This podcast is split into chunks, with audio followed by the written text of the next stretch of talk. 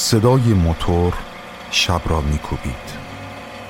احمد در حالی که پاهای برهنش را روی زمین می‌کشید به رخت خواب رفت و به پشت دراز کشید. خداحافظ آنوشکا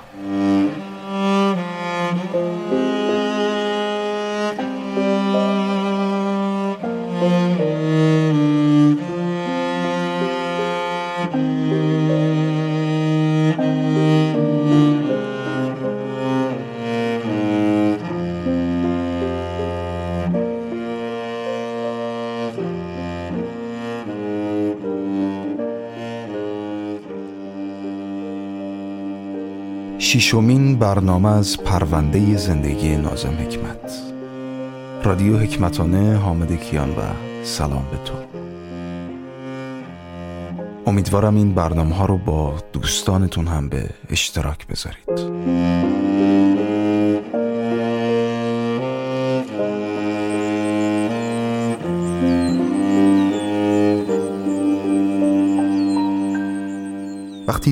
شدم از لای درس های در رگه های نور آفتاب به فضای نیمه تاریک کلبه نفوذ کرده بود.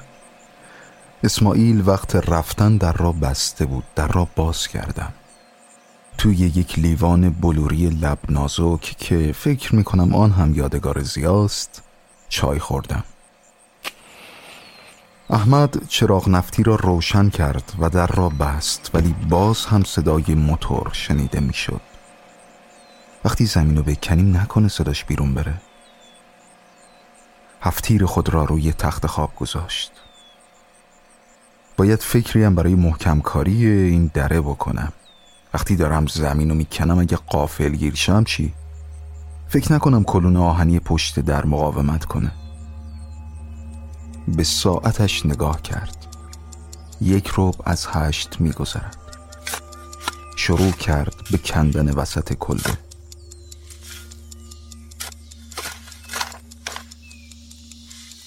به ساعتش نگاه کرد. نه و نیم. تو عرض یه ساعت و رب نفسم برید. لعنت بر شیطون. آب خورد. سیگار آتش زد. در را باز کرد. در پایین جاده زیر نور آفتاب و در میان گرد و خاک همچنان خلوت بود. احمد در را بست. خاکهایی را که کنده بود از وسط کلبه برداشته به گوشه ریخت. به ساعتش نگاه کرد. ده دقیقه مانده به دوازده. کف دستایش تاول زده بود و کلبه مثل حمام گرم بود. سرمای مسکو سرمای خشکی است. ناراحت کننده نیست.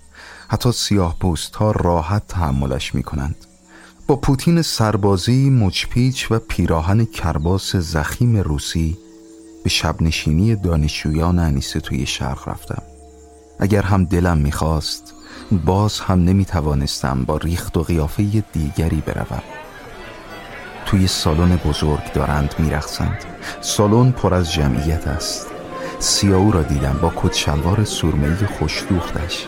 شبیه کسی است که تغییر قیافه داده تا در بالماسکه شرکت کند. مرا ندید.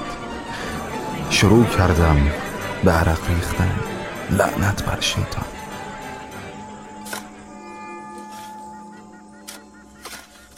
احمد با بازوی لختش سر و صورتش را که خیس عرق بود پاک کرد.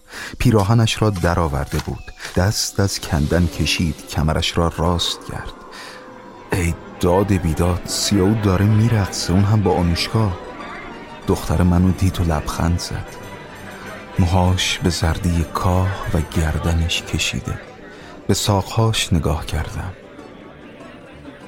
خوشحال شدم از اینکه عضوی از بدنش را دیدم که زیبا نیست.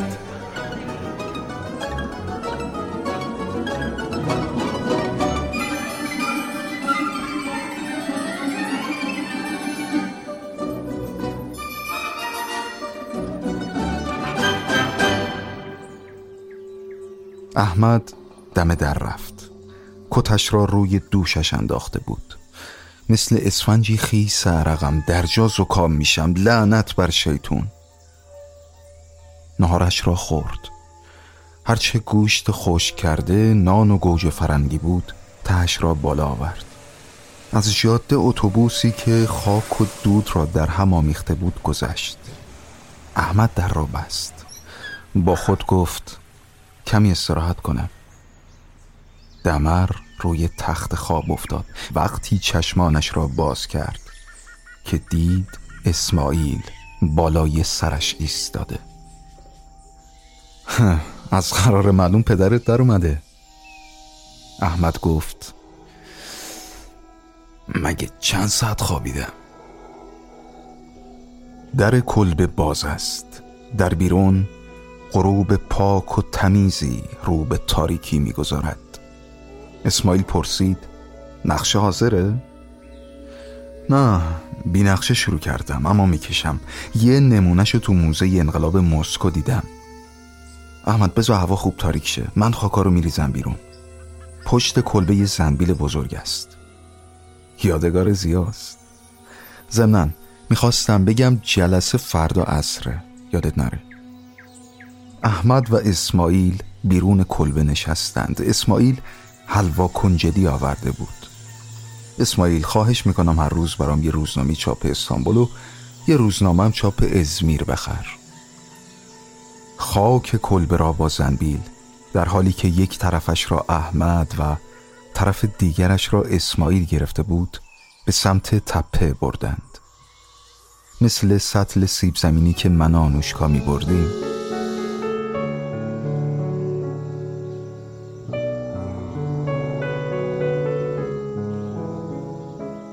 اسماعیل فردا بعد از جلسه جدا جدا بیایم بیرون. نمی‌خوام بدونن که من پیش تو هم. شب بعد دیرتر از جلسه بیرون آمدند. اما تا خاکهایی را که احمد کنده بود به تپه نبردند نخوابیدند.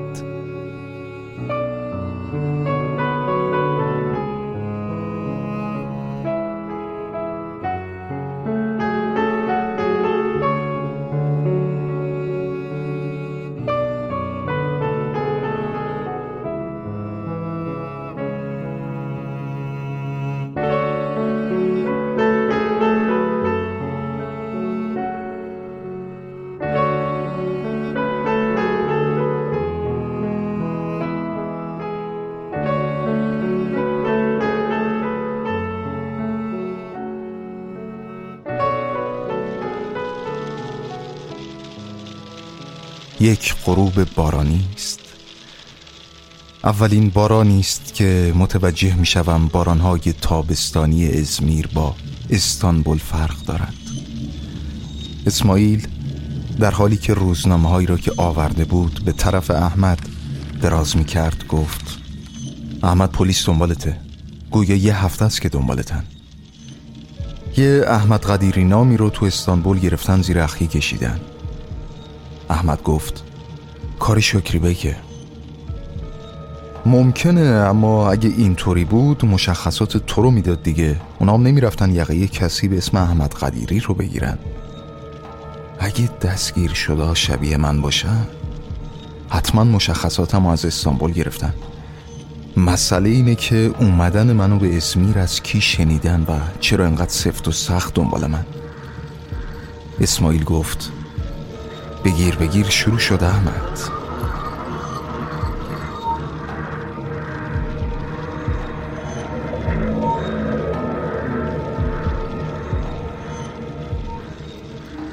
قلبم درست مثل آن روز عصر که گمان می کردم دارند تعقیبم می کنند نامنظم و تند و کند می زد روزنامه ها از دستگیری کمونیست ها در استانبول و آنکارا و محاکمه آنها در محکمه استقلال خبر می‌داد. نوشته بود جستجوی افرادی که دستگیر نشدند به شدت ادامه دارد. من هم جز کسانی هستم که گیر نیفتادند احمد کیا می‌دونستن که تو میه اینجا؟ آخه اونایی که می‌دونستن گیر نیفتادن ببینم پلیس رفقای ما رو اینجا اسماعیل حرف احمد را قطع کرد. نه نگران نباش کسی رو نمی‌شناسه. اما اگه جمعیت کارگرای راهن رو منحل کنن شاید حسنی رو زیر سیمجین بکشن. باران ایستاد. صدای موتور در تاریکی گرم و نمناک خفه و مبهم پراکنده می‌شد.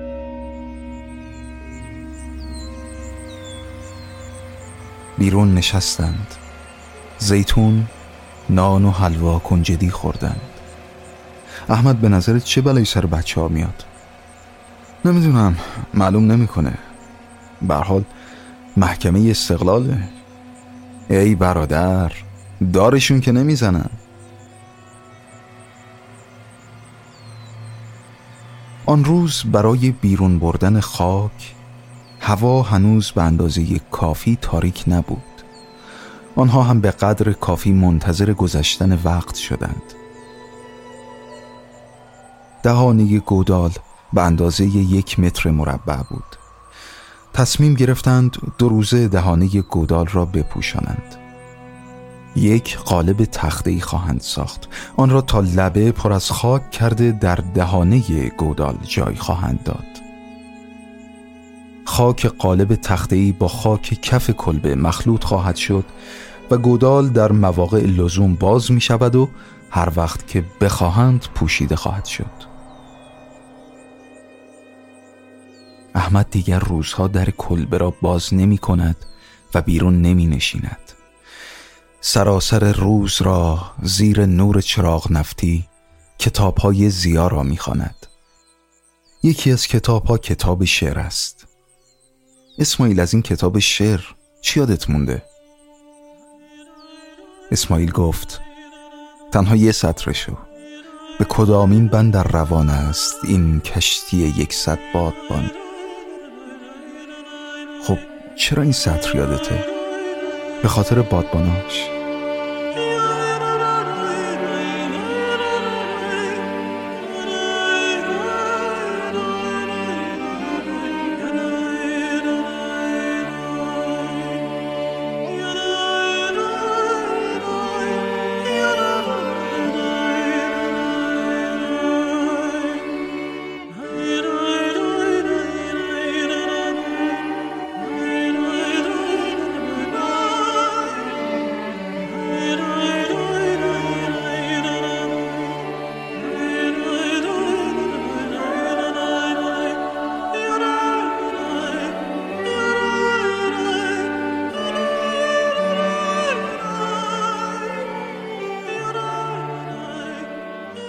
جمعیت کارگران راه آهن ازمیر منحل شد.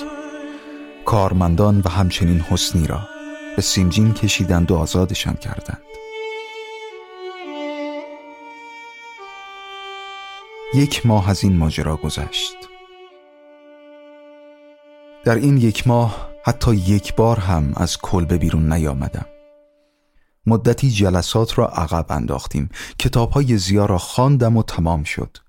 روزنامه ها را حتی تمام آگهی هایشان را خواندم. سعی کردم نقاشی کنم. تصویر کشتی یکصد بادبان را بکشم. نتوانستم. اسماعیل خوردنی هایی را که آورده بود آهسته آهسته روی میز چید. بعد به طرف احمد برگشت و گفت رفقای ما تو بورسا روزنامه به اسم یلداش رفیق دارن منتشر می‌کنن. احمد پرسید چطور؟ کی؟ قبل از اینکه دستگیر بشن. امروز با خبر شدم. خب باشه بعدش.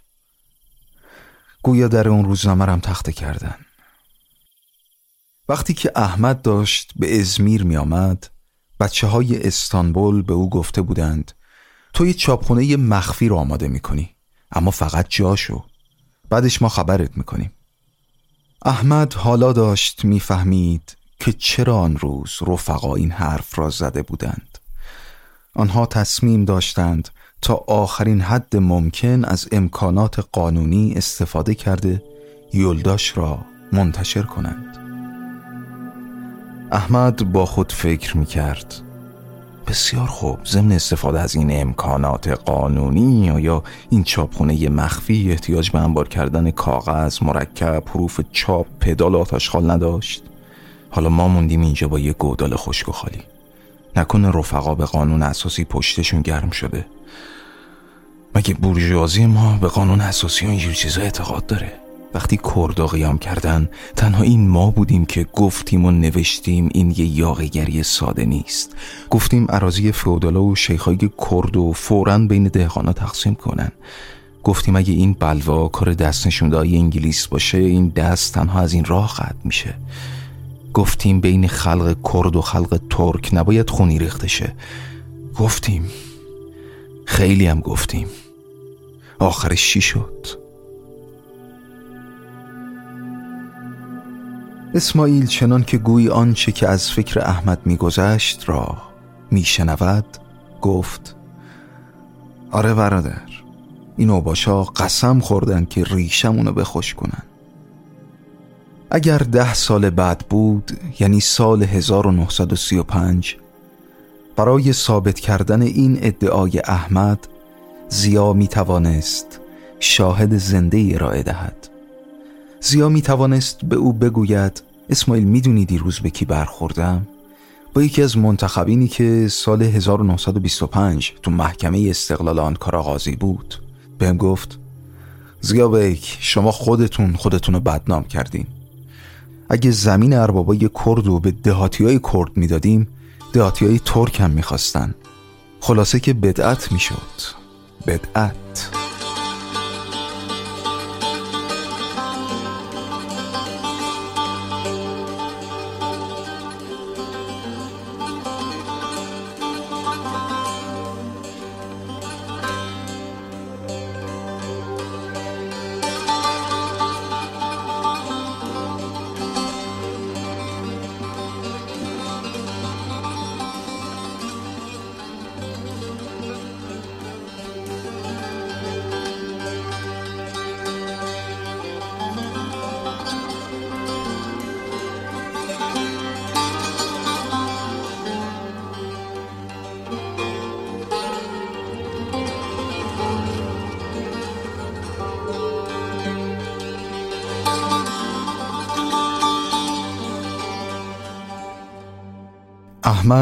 در حالی که به میز تکیه داده بود بلند شد اسماعیل می‌خوام برم استانبول ای برادر به سرت زده؟ دیوونه شدی؟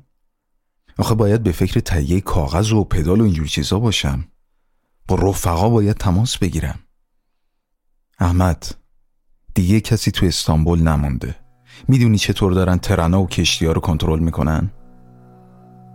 در خانه حسنی باز تشکیل جلسه دادند. با رفتن احمد مخالفت شد. کس دیگری هم به آدرس استانبول به خاطر عدم اعتماد احمد فرستاده نشد.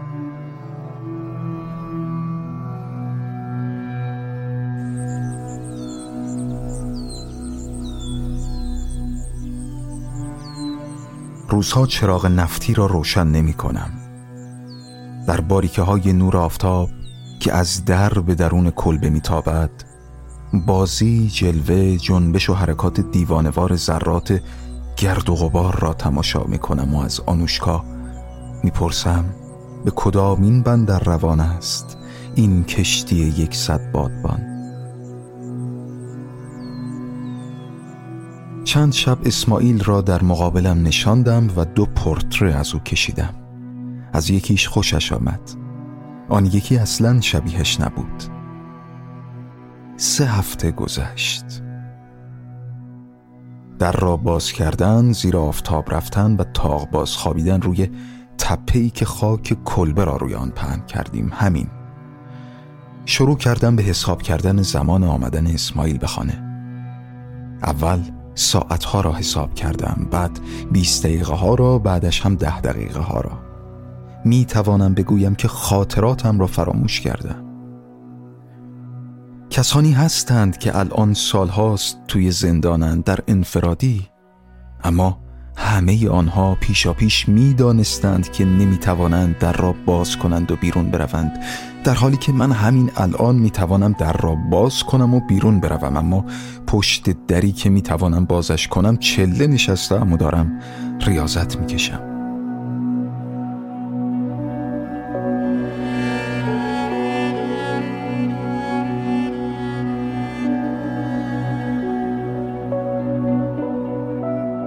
یک هفته دیگر هم گذشت. شاید یک ساعتی بشود که احمد چشمش را به شکاف تخته های در چسبانده و بیرون را تماشا می کند دلم تاپ تاپ می‌زنه. می‌دونم که کار بدی می‌خوام بکنم. می‌دونم که این در رو باز می‌کنم. می‌دونم که کاری می‌کنم که خریته. بی صدا در را باز کردم در حالی که به آن سوی تپه سرازیر می شدم خیلی جلوی خودم را گرفتم که پا به دو نگذارم.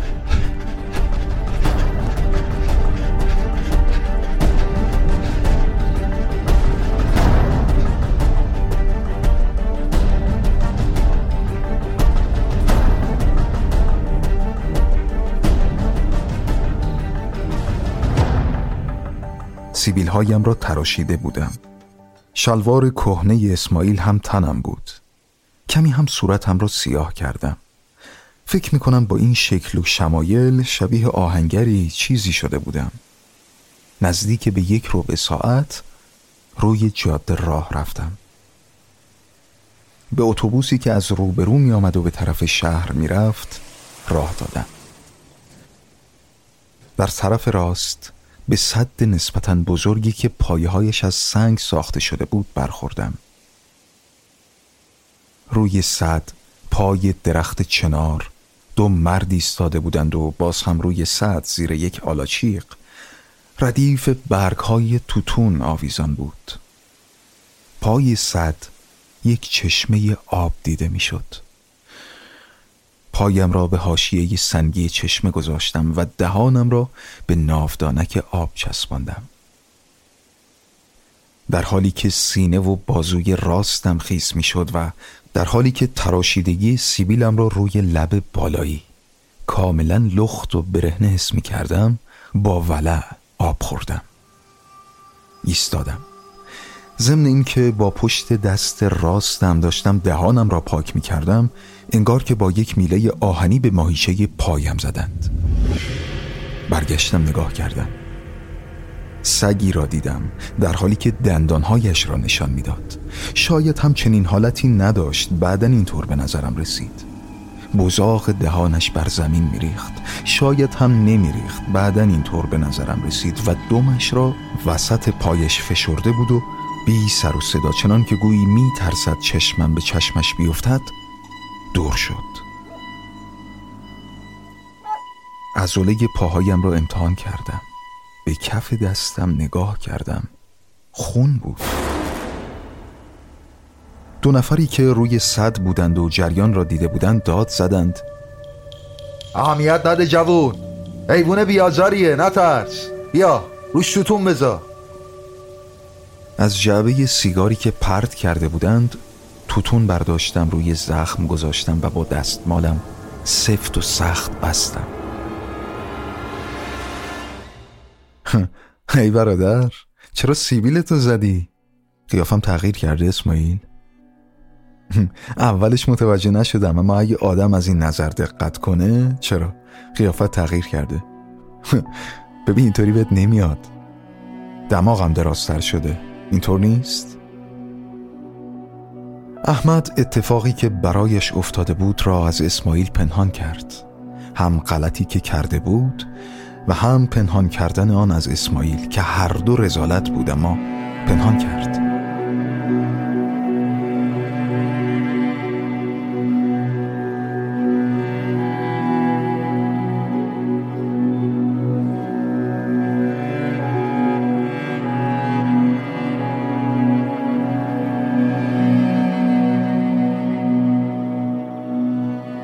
چهار روز از این ماجرا گذشت.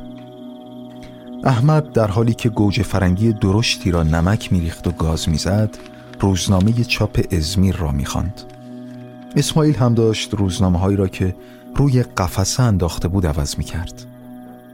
اسماعیل بله. ببین اینطور که روزنامه نوشته سگای هار این اونور ول میگردن. آره احمد ول میگردن. گویا یکی دو تا بچه رو هم گاز گرفتن. روز اول دربون کارخونه ما هم گاز گرفتن. خب اسماعیل حالا چی میشه؟ هیچی همه رو فرستادن استانبول. فقط اونجا بیمارستان هاری است. اسماعیل کسی هم هار شده؟ ای برادر مگه میشه نشن؟ همشون هار شدن. خب اسماعیل با این حساب سگای ها رو می‌کشن و واسه صاحباشون جریمه میبندن. ای برادر کی حاضر میشه بگه صاحب اون سگا منم؟ ای لعنت بر شیطون. اسماعیل فردا تشکیل جلسه بدیم. ماجرا را به اسماعیل گفتم.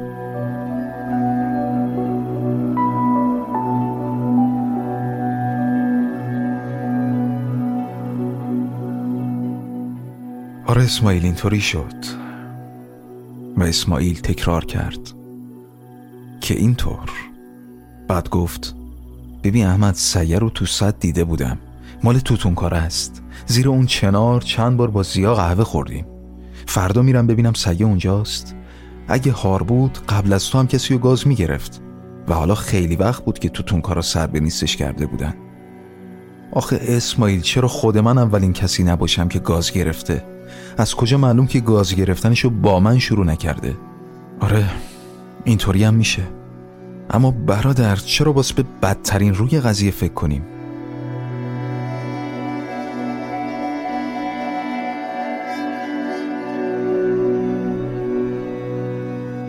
جلسه باز هم در خانه حسنی تشکیل شد. خانه حسنی خانه است چوبی بدون رنگامیزی پایینش سنگ فرش و بالایش دو اتاق با پنجره های مشبک. از پاکیزگی این سندلی های راحتی که با چلوار پوشیده شده مپوت می شدم. در اتاق پهلویی بچه شش ماهی حسنی داشت گریه می کرد حسنی جلسه را افتتاح کرد. من ماجرا را تعریف کردم و اسماعیل دنبالش را گرفت. رفتم پیش توتونکارا. میگن سیر اتوبوس له کرد. حسنی یک وجب ریش داشت و پیراهنش تر و تمیز بود. پرسید کی له کرده؟ امروز صبح. از کجا معلوم که اتوبوس له کرده؟ شاید دارن دروغ میگن. شاید هم میترسن جریمشن تو درد سر بیفتن. اسماعیل گفت می‌خوای بگی سگ هار بود؟ حسنی برای اینکه چشمش به چشم احمد که روبرویش نشسته بود نیفتد رو کرد به اسماعیل و گفت ممکنه. ببینم وقتی داشتی با یاروها صحبت می‌کردی راجع به اینکه سگ احمد و گاز گرفته که چیزی نگفتی هی برادر مگه دیوونه ای؟ زن جوان چارقد سفید باز هم قهوه آورد هر بار که به جلو خم می‌شد پستانهای پرشیرش باز هم سینگاه پیراهن گشاد و بلندش را پر می کرد و انسان در خودش نسبت به این زن بهترین نوع احترام را احساس می کرد احمد در حالی که قهوهش را هرد هرد سر می کشید مثل کسی که اصولا در این قضیه زینف نیست شروع به صحبت کرد. ممکنه سگه از هاری مرده باشه ساواش هم از ترس جریمه بگن اتوبوس لهش کرده. میشه. اما همونطور که حسنی گفت اینطوری هم میشه. شاید هار نبوده و حقیقتا حیوانه رو اتوبوس له کرده. سگه می‌تونه نه به خاطر هاری بلکه به خاطر اینکه اصلا یه سگه گاز بگیره. بچه اینطوری هم میشه. نه اسماعیل؟ میشه. ببین الان یادم افتاد. یه بارم سعی کرده بود دست زیا رو گاز بگیره. حسنی پرسید چرا؟ آخه زیادش با حیوانه بازی می‌کرد. استخون مینداخت جلوش و بعدم ازش می‌گرفت. احمد بعد از اینکه با حوصله صحبتها را گوش کرد گفت من که استخون ازش نگرفتم اما صرفا به خاطر سگ بودنش خب می‌تونه گاز بگیره. موضوع اینه کردم که از کلبه بیرون اومدم. یه اختار شدید برام صادر کنین و تمام. نفس عمیقی کشیدم تپش قلبم توأم با دلتنگی هر لحظه بیشتر می‌شد. اگه سگه در حال هاری مرده باشه پس وقتی هم که منو گاز گرفت هار بوده. پس از قرار معلوم منم هار میشم. خندم گرفت. در جمله منم هار میشم یه چیز خندهداری وجود دارد. لعنت بر شیطون. برای اینکه منم هار نشم ناچارم برم استانبول و واکسن هاری بزنم. رئیس بیمارستان هاری هم منو می‌شناسه و حسنی گفت تصمیم گرفته بودیم تو استانبول نری اما کارایی که شده این تصمیم رو به هم می‌زنه.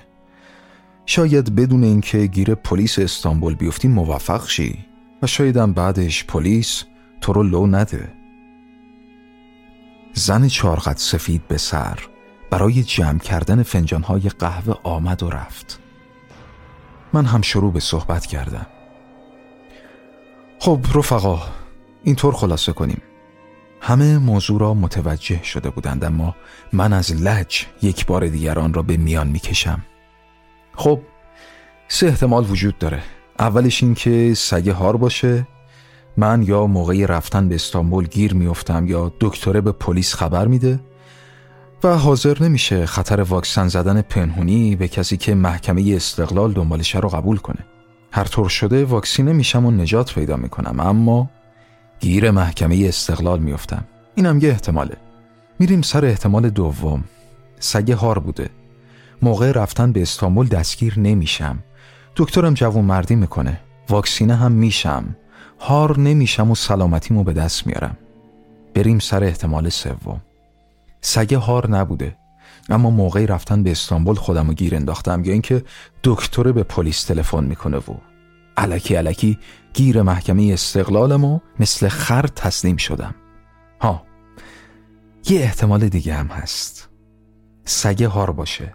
به استانبول نرم واکسن نزنم و اینجا هارشم حالا رفتنیم یا رفتنی نیستم؟ تصمیمی نگرفتند. گفتند هرچه خودت صلاح میدانی همان کار را بکن. احمد باز هم پیشا پیش از خانه خارج شد و باز هم اسماعیل در محلی که صدای موتور شنیده می‌شد به احمد رسید. بدون اینکه بینشان صحبتی رد و بدل بشود به راه افتادند. احمد در حالی که لامپا را روشن کرده بود و داشت لخت می‌شد گفت استانبول نمیرم.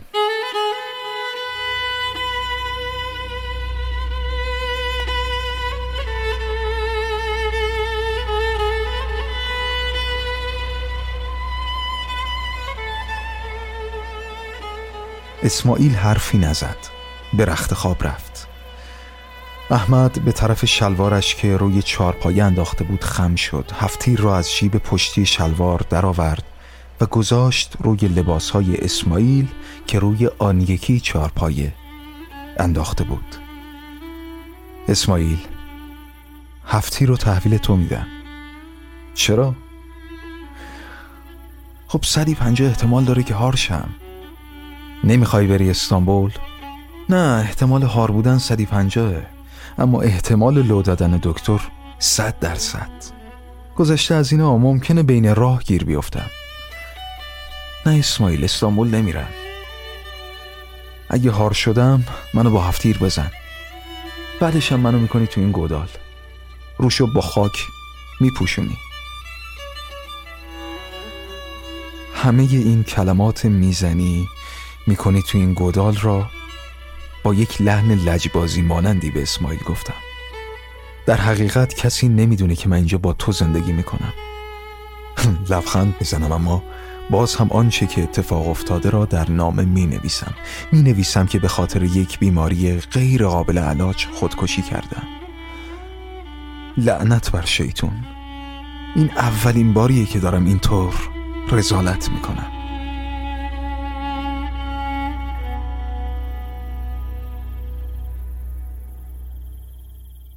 آره اسماعیل اینطوری بهتره. احمد به خدا دیوونه ای دیوونه ای یعنی چی؟ اگه روت پرم خواستم گازت بگیرم چی ها؟ اسماعیل جواب نداد.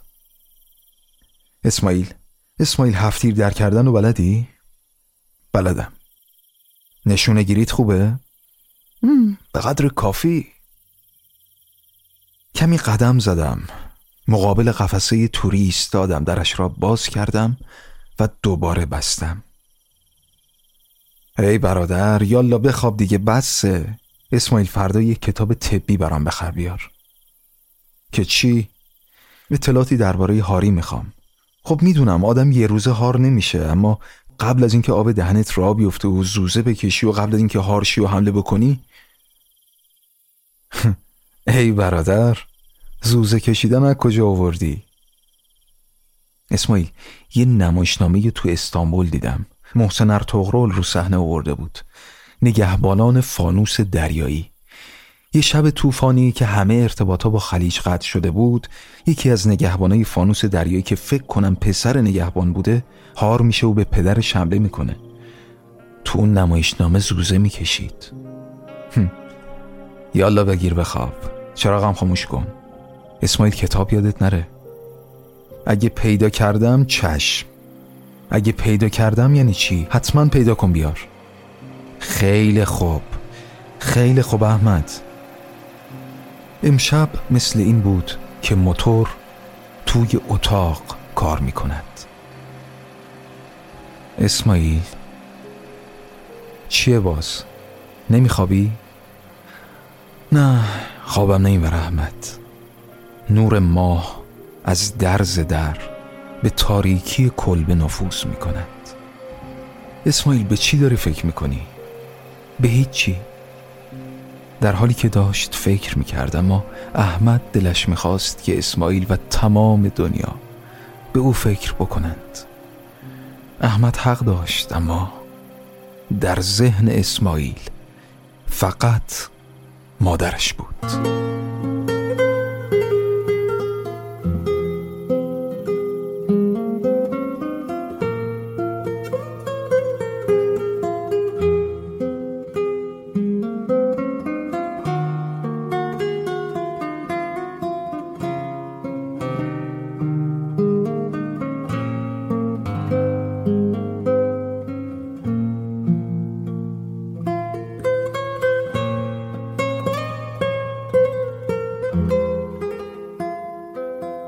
اسماعیل کتاب را روی رخت خواب پرت کرد.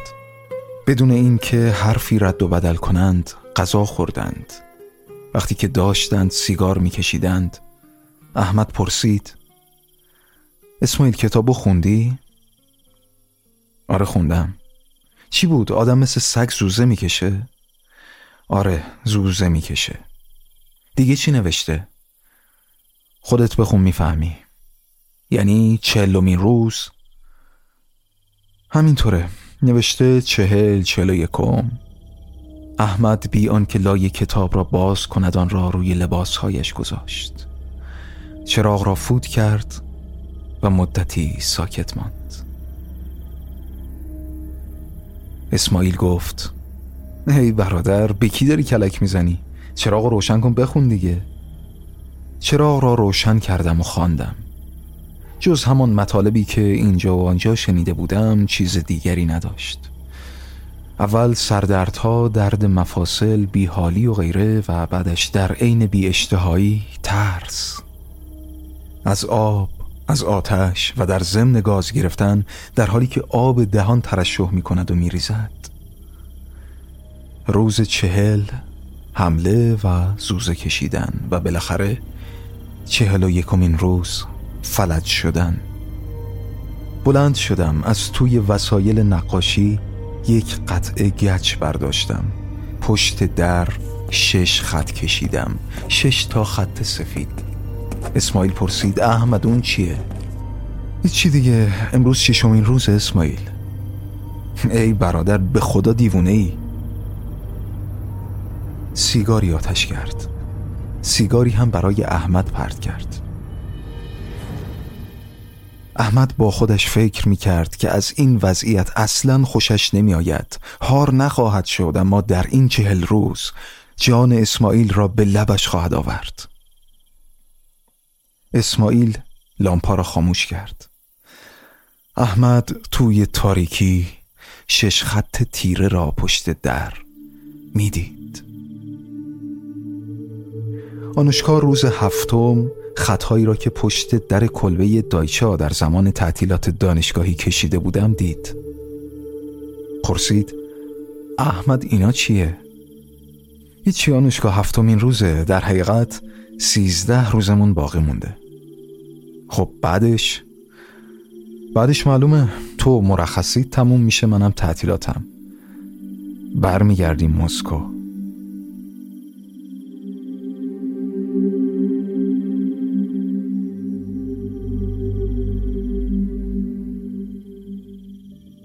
هی احمد. چیه؟ چی داشتی تو خواب داد می‌زدی. مثل اینکه کابوس می‌دیدی. در هر حال از هاری نیست. هنوز سردر شروع نشدن. سالی یکی دوبار اینجوری میشم. اگه بازم تکرار شد یه تکون کوچیک بدی کافیه. می‌دونی تو اون حالت دلم می‌خواد بیدار شم اما نمی‌تونم. لعنت بر شیطون. بیشتر اوقات می‌دونم کجام اما در عین حال تمام وجودم رو تو محل دیگه احساس می‌کنم. به نظرم میاد اگه همون لحظه بیدار نشم میمیرم. یک بار هم به آنوشکا گفته بودم نترس تکون مختصری به بازون بدی بیدار میشم. همین کافی آنوشکا. اسماعیل صبح موقع رفتن. هفتیر را با خودش نبرده بود. شبش گفتم اسماعیل فردا هفتی رو با خودت ببر.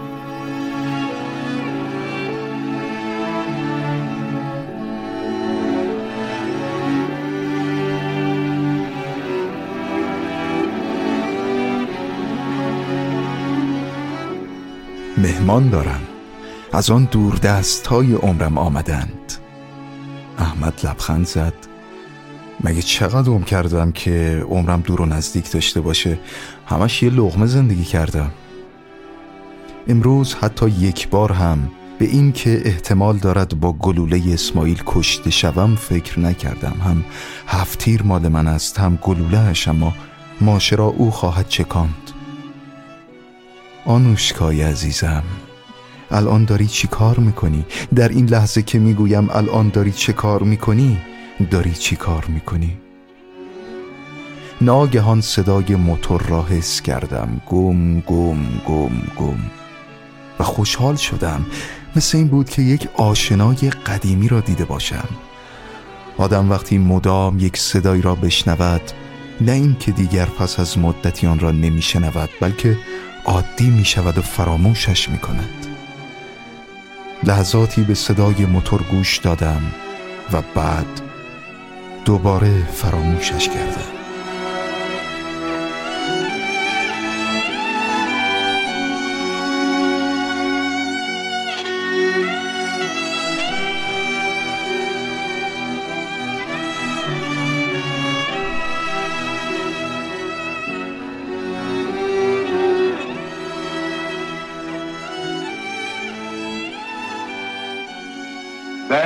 Ben yanmasam, sen yanmasan, biz yanmasak nasıl çıkar karanlıklar aydınlığa?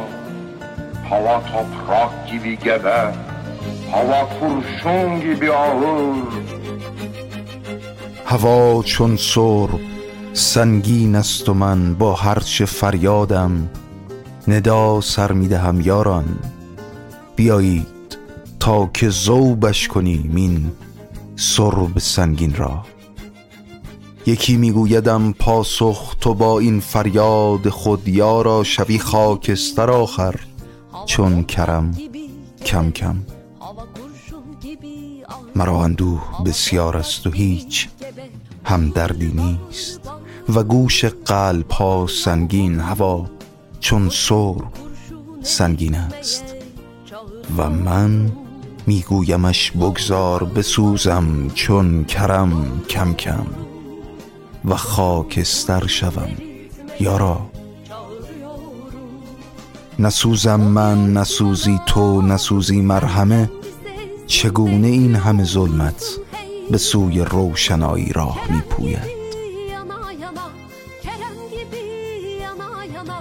رادیو حکمتانه حامد کیان اردی بهشت 1402 Hem dert yok, hem dert yok Yüreklerin kulakları sağır Hava kurşun gibi ağır Yüreklerin kulakları kulakları sağır Hava toprak gibi gebe Sen yanmasan ben yanmasam biz yanmasak Nasıl çıkar karanlıklar? Aydınlığa aydınlığa. Sen yanmasan ben yanmasam biz yanmasak Nasıl çıkar karanlıklar? Aydınlığa aydınlığa. O diyor ki bana sen kendi sesinle kül olursun ey Kerem gibi yana yana. Dert çok hem dert yok. Yüreklerin kulakları sağır Hava kurşun gibi ağır. Yüreklerin kulakları sağır Hava toprak gibi gebe Sen yanmasan ben yanmasam biz yanmasak. Nasıl çıkar karanlıklar aydınlığa aydınlığa Sen yanmasan ben yanmasam biz yanmasak. Nasıl çıkar karanlıklar aydınlığa